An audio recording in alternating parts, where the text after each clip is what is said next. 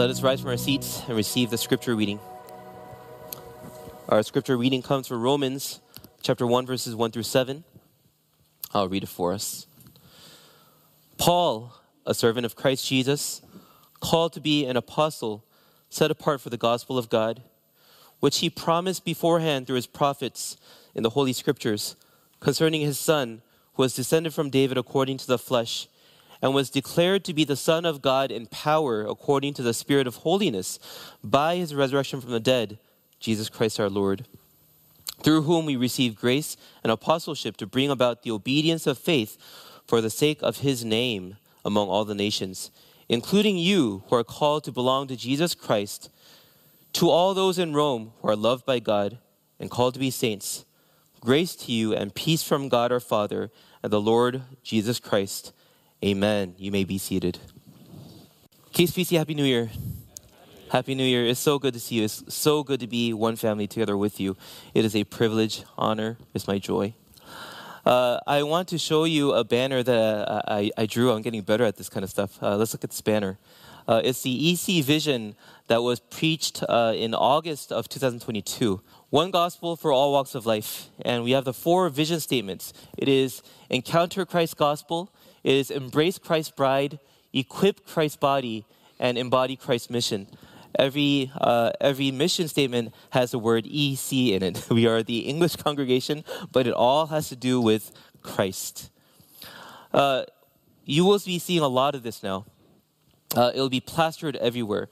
And why are we doing that? We need to visualize what we're trying to do every week. We gather, we hear a word, we go get coffee. Why?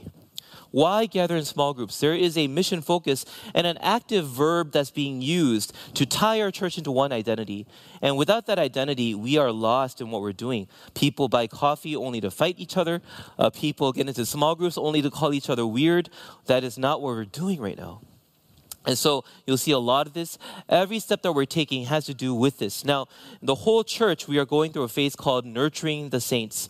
And that's a combination of embracing the Christ's bride and equipping Christ's body. And so what's happening in this year is that we'll be going through heavy exposition and going through the whole book of Romans for 52 weeks. Every verse we'll look at it. And after 52 weeks, we will have a very good sense of this whole book. And for those of you who are extra motivated, I want you to memorize all of Romans. Everyone's doubting already.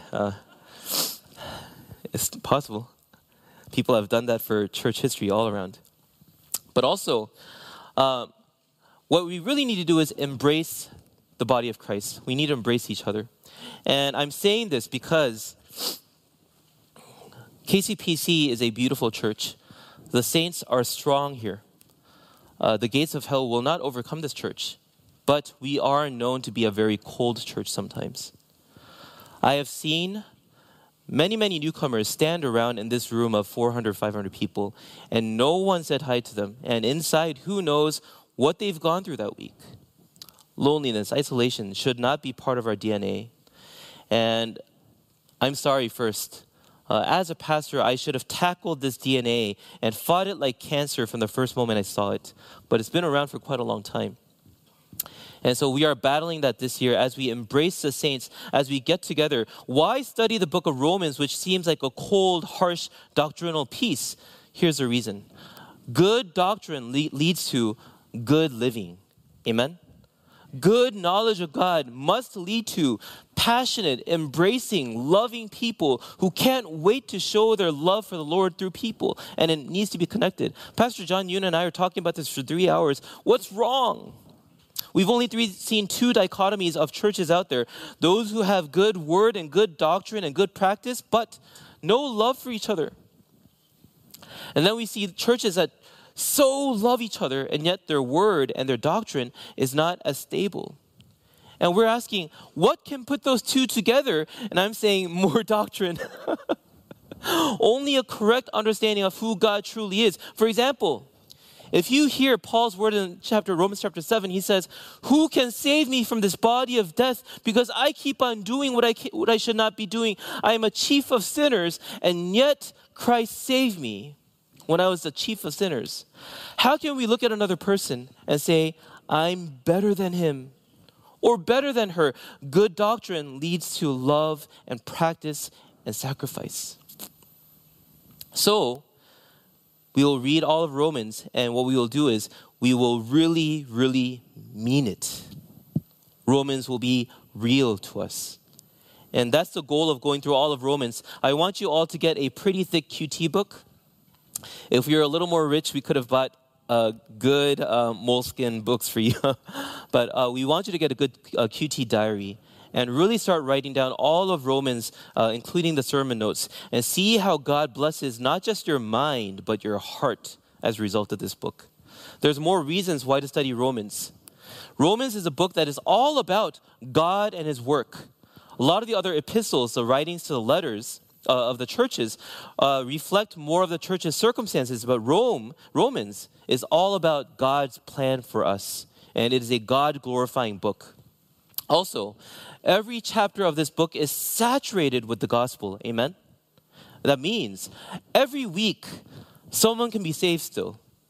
Every week, no matter how thoroughly we go through every verse, someone will be saved and someone will be sanctified. The only two purposes of life, salvation and sanctification. Growth like Christ. Also, it provides a rich overview of the Christian faith. Do you have an idea that connects to a way of living, but you don't know where to categorize it? This will give you an overview of what you are thinking. It will arrange your mind and your heart. It's a beautiful book. There was a pastor who preached on Romans for just 15 years. Just on Romans. That's how thick and beautiful and how condensed the substance of Christianity is in this book. But my biggest agenda to teach this book is to prove that solid Christian doctrine leads to passionate, loving, radically relational people who live a holy life in humility. I truly want to see that as a result of this year. So let's give glory to God first, that we're diving into the book of Romans. Can we glorify God right now? Yes. Okay. I want you to be authentically excited that we're going through the most substantive piece of writing in Scripture together.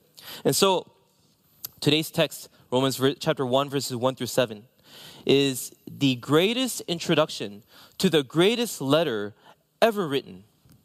Paul wrote Romans from the city of Corinth, probably after about 20 years of ministry. And so it's probably dated AD 57. And a woman, disciple named Phoebe, delivered this message from Corinth to Rome. The reason we have this beautiful book is because of a faithful sister who delivered this book. Now, Paul intended to visit Rome after a trip to Jerusalem, but here's the thing. Paul knew that Jerusalem would probably kill him. And so he's saying that I probably might not make it to Rome. So he's writing this book knowing he wants to go there, knowing that there's beautiful Gentile converts there. And yet, because he can't make it, he is writing the best piece of literature he can on Christianity with one purpose: a letter that is certain to save people. This letter is certain to save people. It's written with all his passion towards a far-off place, knowing he wants to go there and yet knowing he might not reach there. And that's us today. Paul couldn't reach us, but he reached us with Romans. And so this is a book written exactly for us. It's a letter destined to save people. Now, think of this letter as an email. There's a sender, there's a recipient, there's a subject line, and there is a message. We're going to go through that as if we're reading an email because this is a letter, and we want to be really faithful verse by verse at what this letter is saying. And one characteristic you'll probably notice throughout this year is that I will not be grouping things into topics and titles too much. I will let the word unfold, but point out all the applications it has. It'll feel like being shot by a shotgun. You don't know what hit you, but it'll have different pellets of knowledge and information and also encouragement for each and every one of you at your phase of life. There's so many truths to unfold. I won't organize it. I'll unfold it. So verse 1. The sender is Paul. He introduces himself with the elements of a Christian identity. He says, I am a servant of Christ Jesus. And this is a statement of Paul's identity. He calls himself doulos Christus. What that means is, I am a servant or a slave of Jesus Christ. It's a designation of being a slave with a sense of complete, voluntary, utter devotion. A lot of us might be saying, he's calling himself a slave? That's very undignified. I am the master of my own fate. I control which direction I go in life. But I want to ask you, are you sure you really are not a slave? I talked about this in the Korean worship service a little bit. Romans 6:16. Let's look at the verse. Do you not know that if you present yourselves to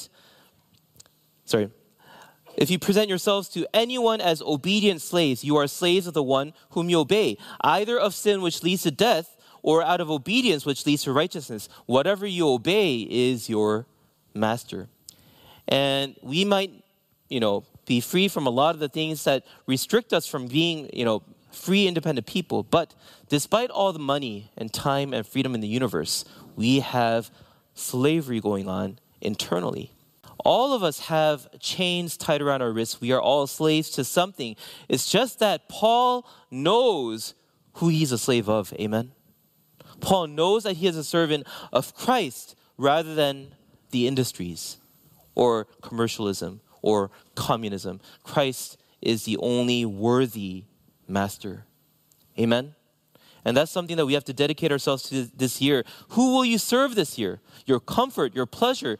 Look at how you use your time, how you use your money. That is your master. And I offer you, be like Paul today and offer your lives as slaves to the one master, Jesus Christ. Amen? Now, he also says, I am called to be an apostle, verse 1. And into this context, Paul says, in a world of slavery where everyone's involuntarily and blindly enslaved, I am called to be an apostle. There's a calling, right? And a calling is not an internal voice saying, I feel like an apostle one day. It's different from self-identification. But this calling is an external, transcendent calling from God unto Paul's life. In Korean, we use the word calling, 소명. It means to call my life. 목숨명 부를 소. It means to call my life, all of it. Direction, salvation, sanctification, it encompasses everything. And Paul says, I am called to be an apostle. What was Paul's calling? The word apostle refers to the original 12 disciples of Jesus Christ. So no one can be an apostle today. The office is extinct. It's not a perpetual office like deacon or elder. It keeps on continuing. And so it's not a perpetual office meant to last forever, but an apostle must have been called personally by Jesus and then seen the risen Jesus and was commissioned by Jesus. Now, Paul wasn't personally called by Jesus when he was alive, but he saw and was commissioned by the risen Jesus in the dream in Damascus, in the vision of Damascus. And so he is the one person outside of the original 12 who's seen as an apostle with apostolic authority. Now, these people, when they speak, because they were messengers, apostle means messenger, when they speak, it's as if Jesus is speaking, and through these 12 apostles, we have the compiled New Testament today. What that means for us today, and this is where I keep on going into rabbit holes, but we have to talk about this. What does this mean for us today? People today cannot add new original content to the Word of God because the canon of God has been completed because the office of apostle has been ended. And so, if there's anyone amongst us in our conversations and in our relationships, if we say to each other, God is telling you right now, I want you to be careful because God's revelation in his written word is completed now. All the works of the apostles are done now. The prophets and the apostles are sealed according to the word of Daniel. Therefore, we can't use the word God tells you, but it says the word of God says. And that's the way to approach each other. Now, if that person is right, when he says God says, that number one, if it's contradictory to God's written word, then it's a false teaching. Okay? But if it's consistent with God's written word, it is redundant. Do you get that? And so when you speak to each other, the greatest potential for spiritual abuse is when you say, God is telling you. And then, like, how do you fight against that? It's like, God is telling you, you know, buy a PlayStation 5. Like, what do you do then? Right? And the only way to refute that is to say, but God tells me different. And then there's chaos and disorder in the church. And so Paul wrote this as a pastor, knowing that there has to be order within the church that stems from the written word of God, not on individual ideas and charismatic personalities. Amen. Let us address each other with the written word of God. That makes us a healthy church. I'm very happy about our church that we place such an emphasis on God's word. Now, Paul ends his self-introduction by saying, I am set apart for the gospel of God. I wrote a whole sermon just on this one word, aphorizo, set apart. Aphorismenos literally means I am derailed from my way of life and set apart for a special purpose. And this word has two meanings. The bad sense is to exclude people because they're dishonorable. It's like Paul saying, you know, the word Pharisee, right? It means separatist. And the word Pharisee means separatist because it means that they were separating themselves from a pagan, dirty world that they didn't want to associate with. They alone were the clean ones. That's the bad sense of aphorizo. But the good sense of aphorizo is that I am set apart for a new purpose. Here's the difference. Are you set apart from something or are you set apart for something? That's the difference. And Paul is saying, I used to be a Pharisee and I disconnected myself with the world and all of them were bad people. That's why I went around killing Christians because they were bad people. But now he's saying, I've been set apart for a glorious purpose now, which is to preach the gospel to unite all people. I am set apart for. And here's an application point again for us. Do you distinguish yourself and your community from people that you don't like?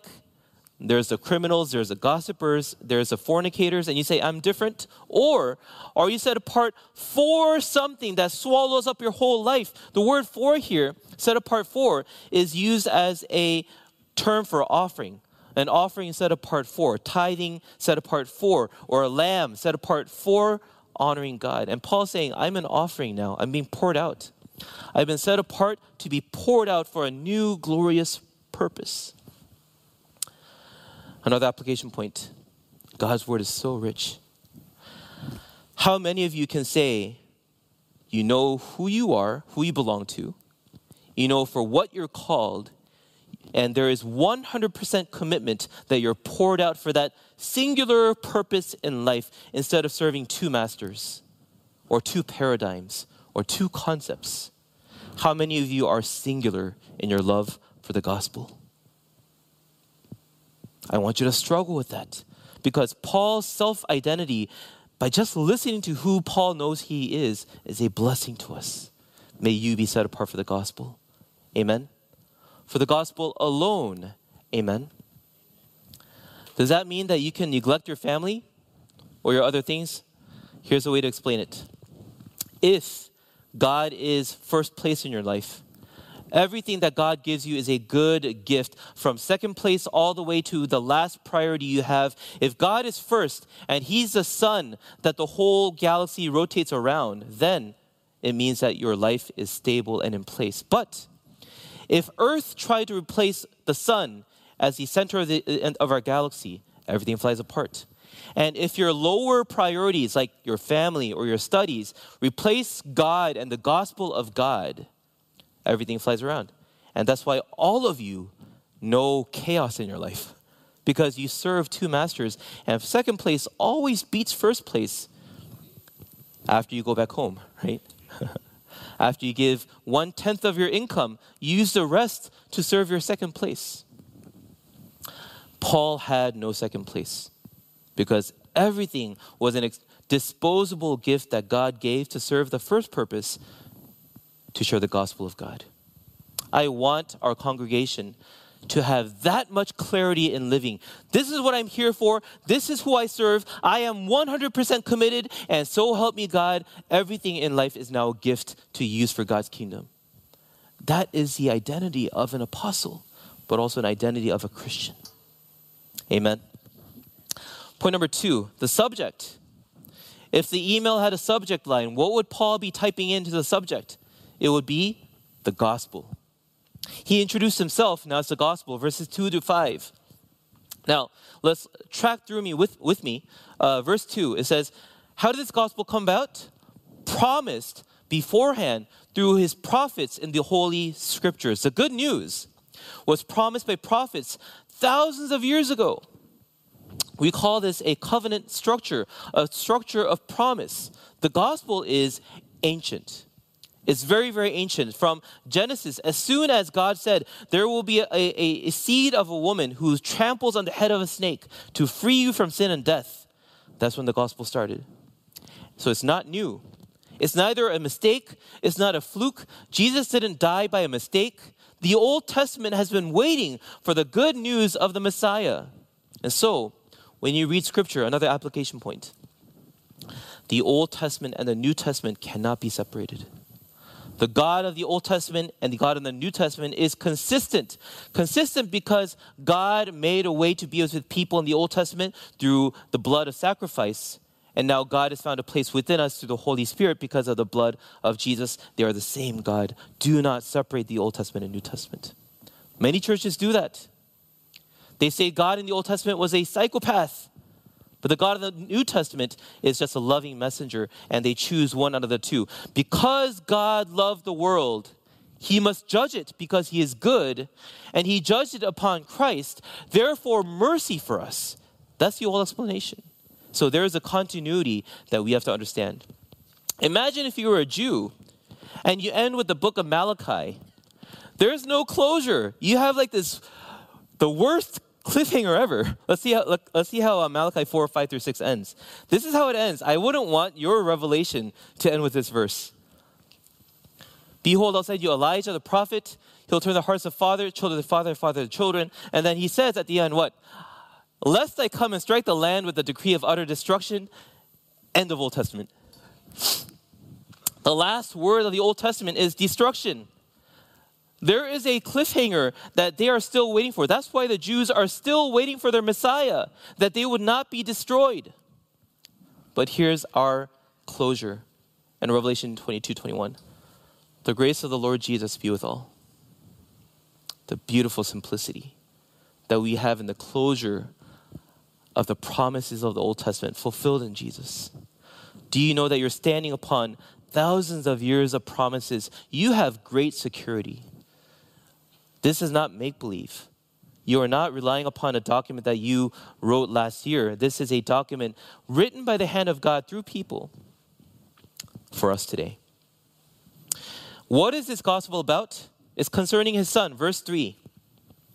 Romans has a lot of difficult words. And instead of avoiding those difficult words, I want to create a glossary of terms for you next week. I gave you a piece of paper this week, but probably every week I'll give you another piece of paper that has different things on it. And I want you to compile a binder and put it in your QT journal as well. Next week I'll give you some glossary terms. But one word that we want to understand and grow together to be nourished is Christology. Repeat after me, Christology. The study of Christ, the study of who Jesus is. Who is this Son of God? He was descended from David according to the flesh, verse 3. But he's a seed of the woman. He is a human being who's promised to crush the head of the snake. Because he was born in flesh, that's how he was able to carry the cross and fulfill the promises and be pierced on the side and wear a crown of thorns. All that was promised, but you can't do that to a spiritual body. He came in the flesh for us to be hurt, to be killed. Amen?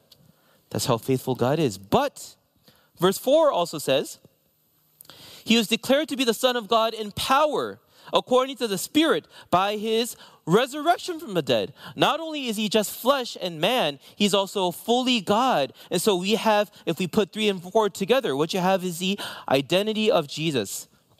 Fully God and fully man.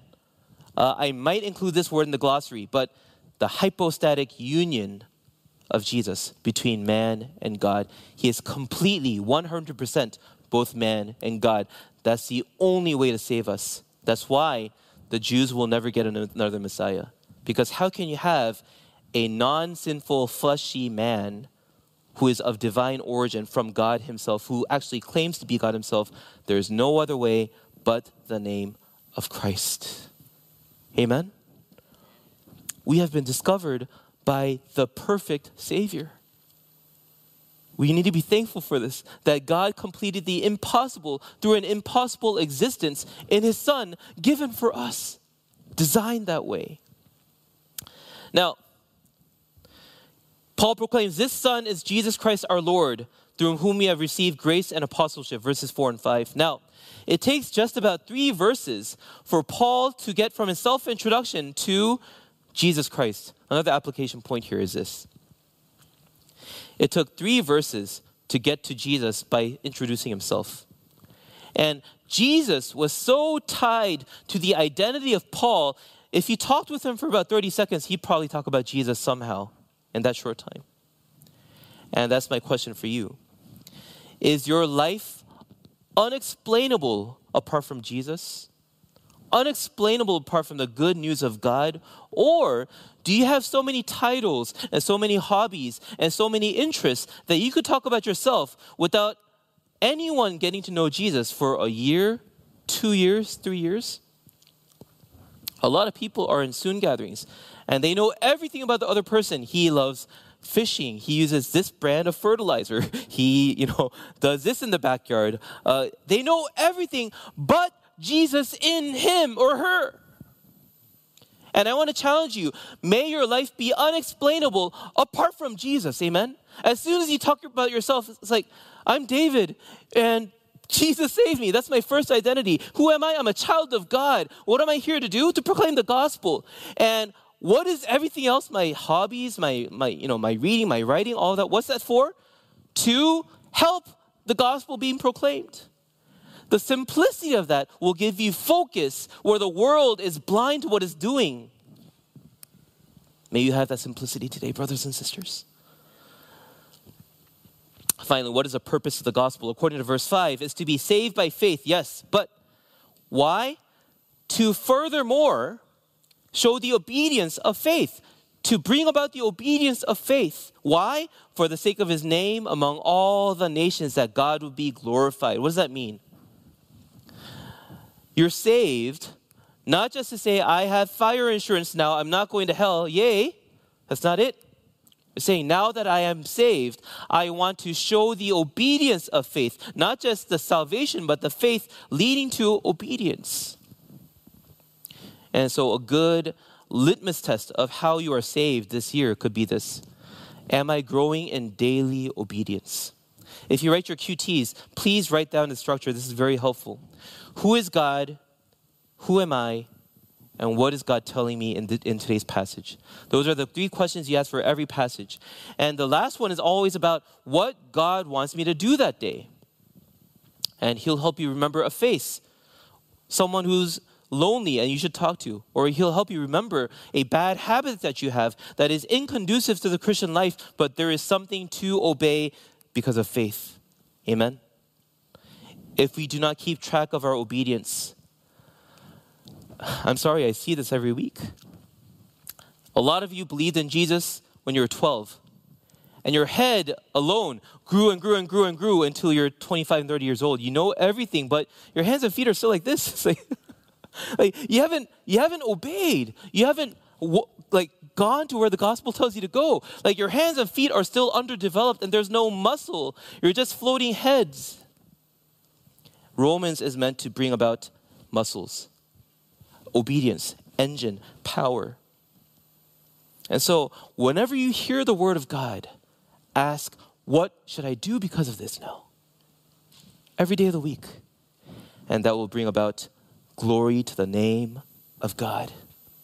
Amen? It's very easy to glorify God. You over-conceptualize it. Obey God every day. He will be glorified. Number 3, the recipient, verses 6 through 7. Including you who are called to belong to Jesus Christ. To all those in Rome who are loved by God and called to be saints, this is the email where it's to, and you put in their email address. Who is Paul addressing this to? All the saints in Rome who are called to belong to Jesus Christ. Notice this. Belonging to Christ is the only common foundation of Christians. Rome right now, the church in Rome, we're fighting amongst Roman and Gentile and Jewish converts to Christianity. And they're all fighting about, what about circumcision? What about clean food? Can you eat blood, like rare steak? Is that all possible? And they're all fighting, right? And Paul's saying, steak shouldn't divide you, right? Like, what you do after service and where you go to have food shouldn't divide you. What you did to your reproductive system shouldn't divide you.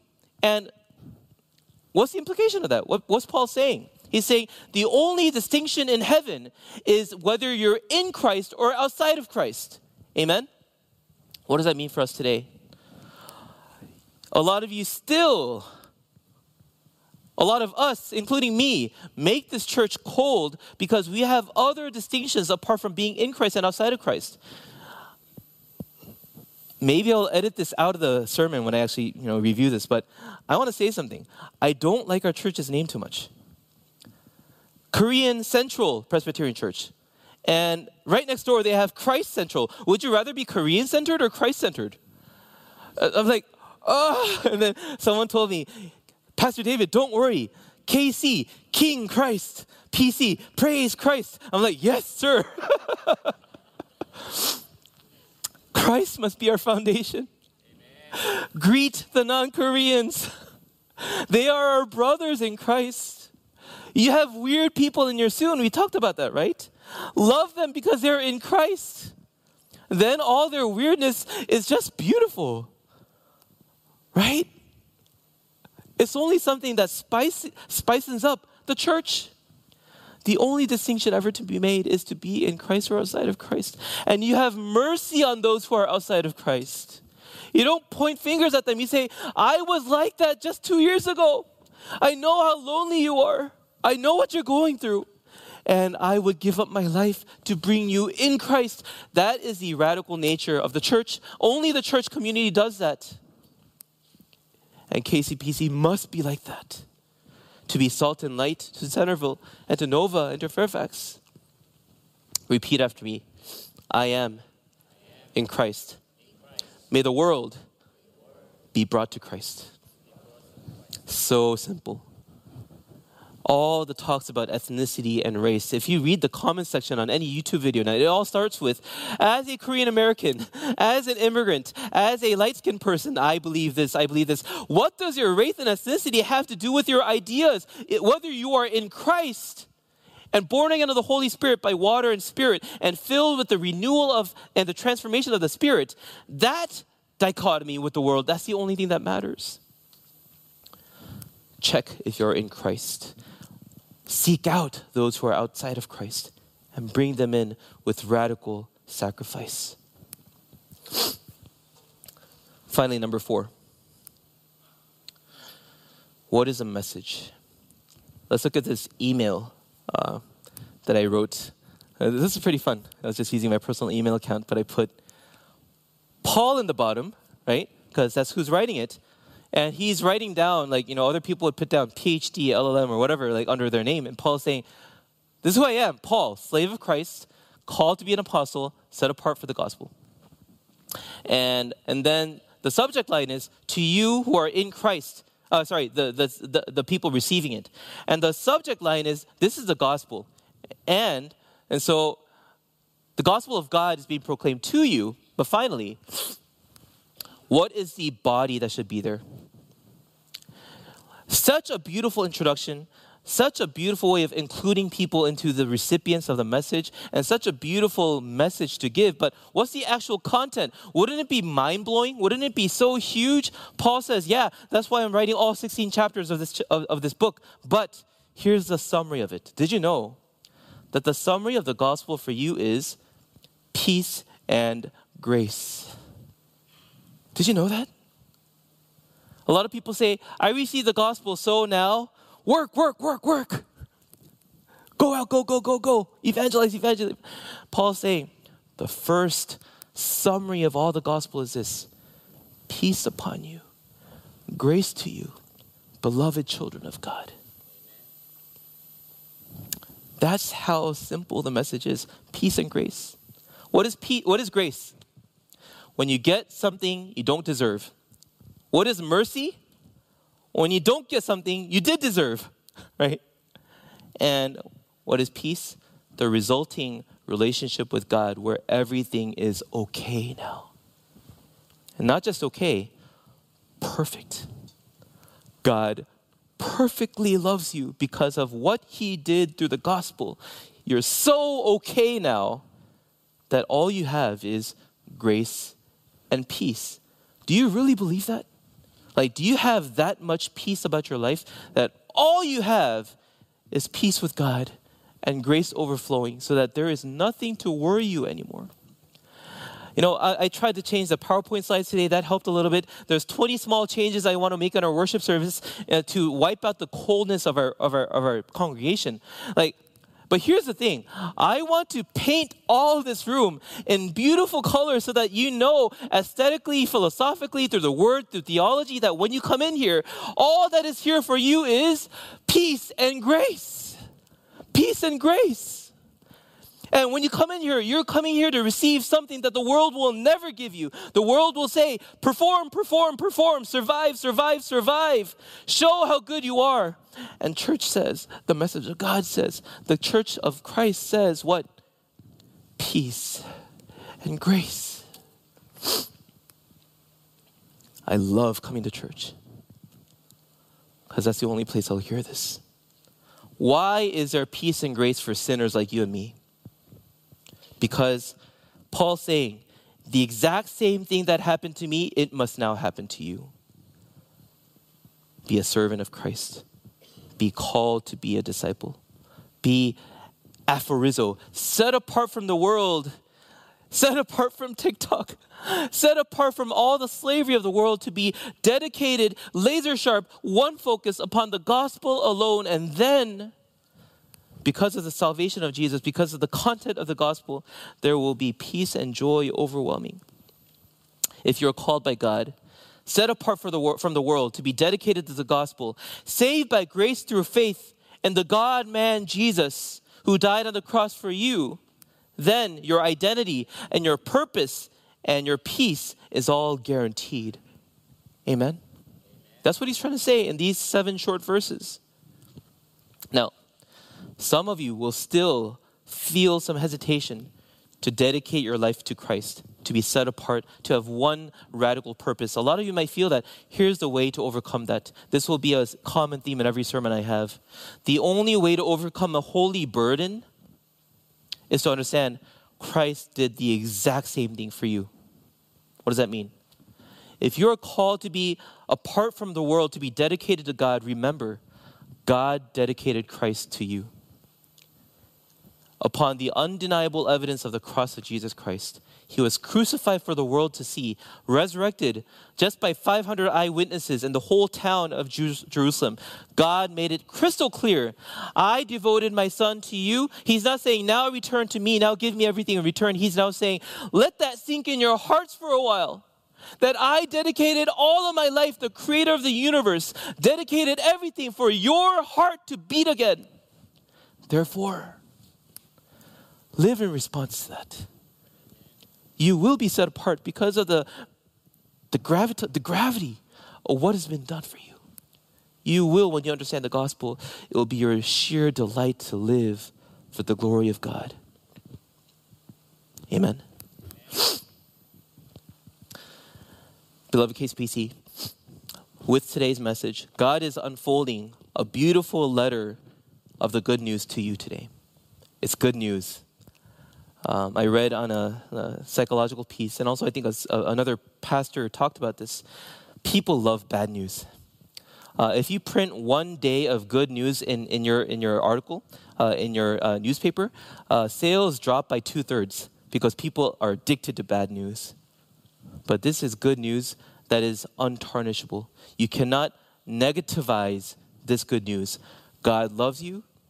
He has a plan for you. He already fulfilled it in Christ. And you are now living in freedom to be set apart from the world for God's kingdom alone. What good news. This will bring about power and simplicity in your life. Only if you believed it. If only you would believe it. If only you would believe it, then our life will be sorted out very naturally.